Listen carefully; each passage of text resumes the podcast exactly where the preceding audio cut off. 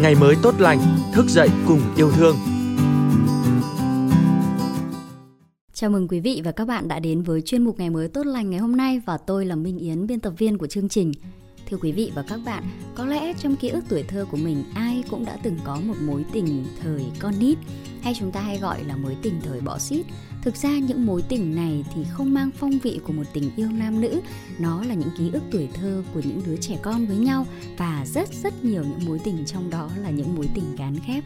Trong số podcast ngày mới tốt lành ngày hôm nay, mời quý vị và các bạn đến với câu chuyện Người yêu thủa thò lò của tác giả Trâm Oanh. Cũng như các vùng quê khác, quê tôi việc đặt tên cho con cái giản đơn theo nguyên tắc trai lót chữ văn, gái lót chữ thị. Thành ra việc gọi kèm tên hai đứa trẻ con nghe cũng hay hay. Năm chị em tôi được bố mẹ chọn cho những đứa bạn thật độc, thật lạ để ghép đôi cho. Nhưng mà khi lớn lên, điểm lại chẳng thấy người nào trong làng tôi thuận theo cái phần đã nhận sớm ấy. Chị cả được ghép cho anh Phấn con ông bầu.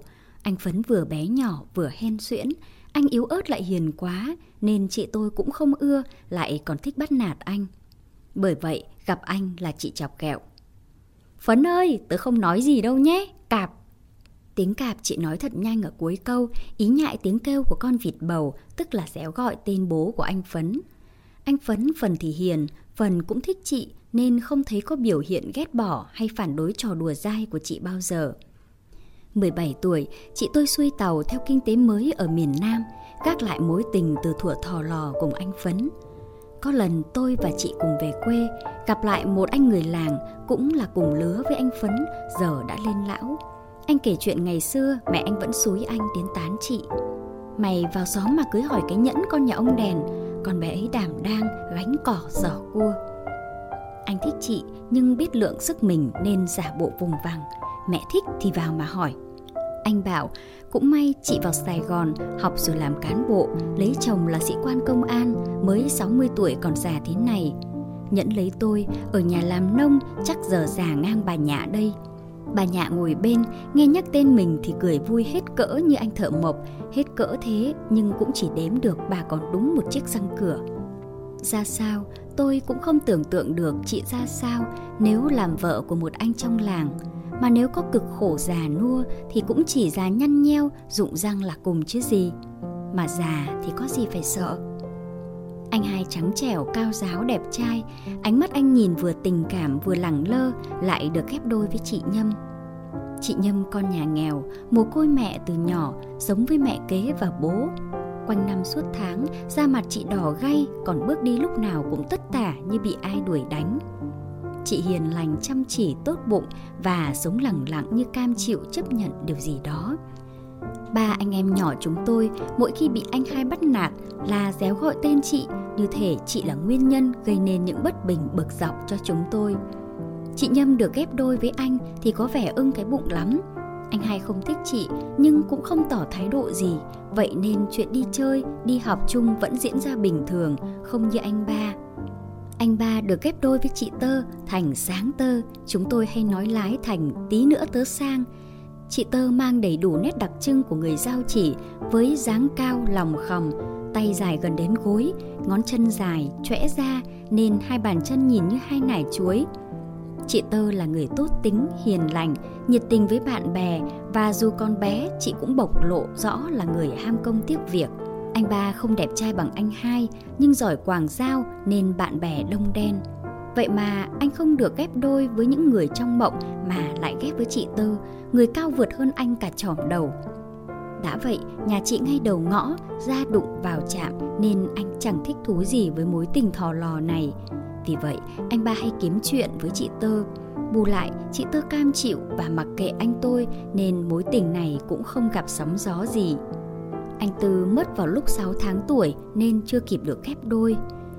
Chị Năm có lẽ là người hạnh phúc nhất trong chuyện tình duyên thò lò vì chị được ghép đôi với anh ba chố ở gần nhà. Chị tôi xinh xắn, dịu dàng và nết na. Anh ba có cặp mắt to, đen thu lố, tính tình hơi ngủ ngáo nhưng rất nam tính, vui nhộn và nhiệt tình với bạn bè. Đặc biệt, anh luôn nhịn nhường đám con gái. Anh quý mến, thân thiết và bảo vệ chị tôi mọi lúc, mọi nơi – anh học hành ý ẹ nên được chị tôi bao bọc giúp đỡ chuyện học hành ghê lắm. Tôi nghĩ nếu chị tôi ở lại làng thì chị đã thuận lòng thành vợ của anh ba chố, hiển nhiên như mặt trời mọc đằng đông vậy. Hoặc như chị tôi có thay lòng đổi dạ mà phụ bạc anh, tôi tưởng tượng ra cảnh tối tối, anh ba chú sẽ cầm gậy che được ngồi canh ở đầu ngõ, thì đảm bảo kiểu gì chị tôi cũng rơi vào tay anh. Tôi út ít được chiều chuộng nên có da có thịt hơn cả, được kép đôi với Long.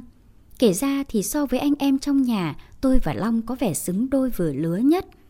Long hơn tôi một tuổi nhưng học nhuận nên lại ngồi trong lớp mà tôi là lớp trưởng. Quả đúng là oan hồn gặp nhau trong ngõ cụt. Long đẹp trai, nhanh nhẹn, vui vẻ, con nhà thuộc diện kha khá nhưng bị ghép đôi nên tôi ngại rồi sinh ra ghét cay ghét đắng hắn, ghét cả gia đình nhà hắn. Ghét nhất là mẹ hắn, là bởi gặp tôi là bà nhìn âu yếm cười tủm tỉm, nếu có thêm người thứ ba, bà sẽ nhận con dâu tôi đấy. Long cũng chả ưa gì tôi, một con nhóc mặt chẳng xinh, dáng lại cao nhẳng, tính tình thì đanh đá và hay thể hiện quyền lực. Chúng tôi không ưa nhau vậy, nhưng cả nhà tôi vẫn gọi tên tôi là Oanh Long, cũng như nhà hắn gọi tên hắn ngược lại là Long Oanh. Theo thời gian, chúng tôi lớn, biết xấu hổ trước những bạn khác giới thì việc gọi kèm tên đứa bạn ghép đôi cũng chấm dứt lúc nào không hay. Sau này, chị em tôi có chất vấn cha mẹ về cái nguyên tắc nhận phần bất thành văn ấy thì được giải thích đơn giản vì cả làng, cả xã đều ghép đôi như thế nên gia đình mình cũng không ngoại lệ. Còn tại sao cả làng, cả xã ghép đôi cho con cái mình từ rất sớm, tôi nghĩ có thể do tư duy làng xã thời đó. Cha mẹ luôn mong muốn con cái sớm yên bể gia thất, sinh con đẻ cái, tái tạo sức lao động nên việc ghép đôi cho con cái từ nhỏ chẳng qua cũng thể hiện khát vọng sớm được lên ông, lên bà của các bậc làm cha, làm mẹ. Hoặc cũng có thể một phần nguyên nhân, ngày ấy thể thao giải trí thiếu vắng, việc tìm ra một trò gì đó lạ lạ hay hay để mọi người chọc ghẹo nhau và mang đến chút niềm vui cũng là chuyện bình thường.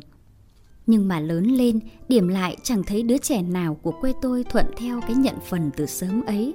Không thuận, nhưng tôi tin chắc đứa trẻ nào cũng nhớ người yêu thủa thò lò của mình nhưng nỗi nhớ ấy không có cái xa giết cồn cào thổn thức hay khổ đau của tình yêu đôi lứa bởi đó là nỗi nhớ thương nhớ cha mẹ nhớ anh em bè bạn nhớ về quê hương và những kỷ niệm của một thời nghèo khó.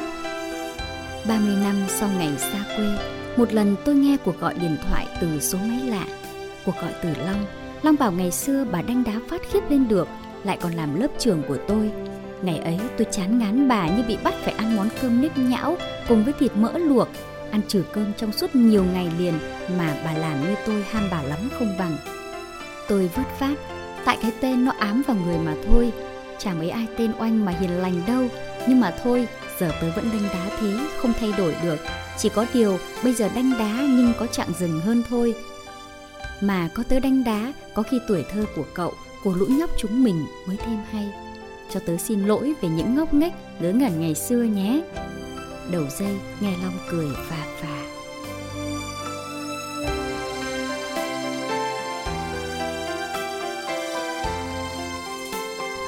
Câu chuyện Người yêu thủa thò lò mà podcast Ngày mới tốt lành gửi tới quý vị và các bạn hôm nay, hy vọng sẽ cho các bạn một chút thời gian thư giãn và nhớ về ký ức tuổi thơ với những người bạn thân thương của mình. Cảm ơn quý vị và các bạn đã lắng nghe. Xin chào và hẹn gặp lại quý vị và các bạn trong những số podcast lần sau.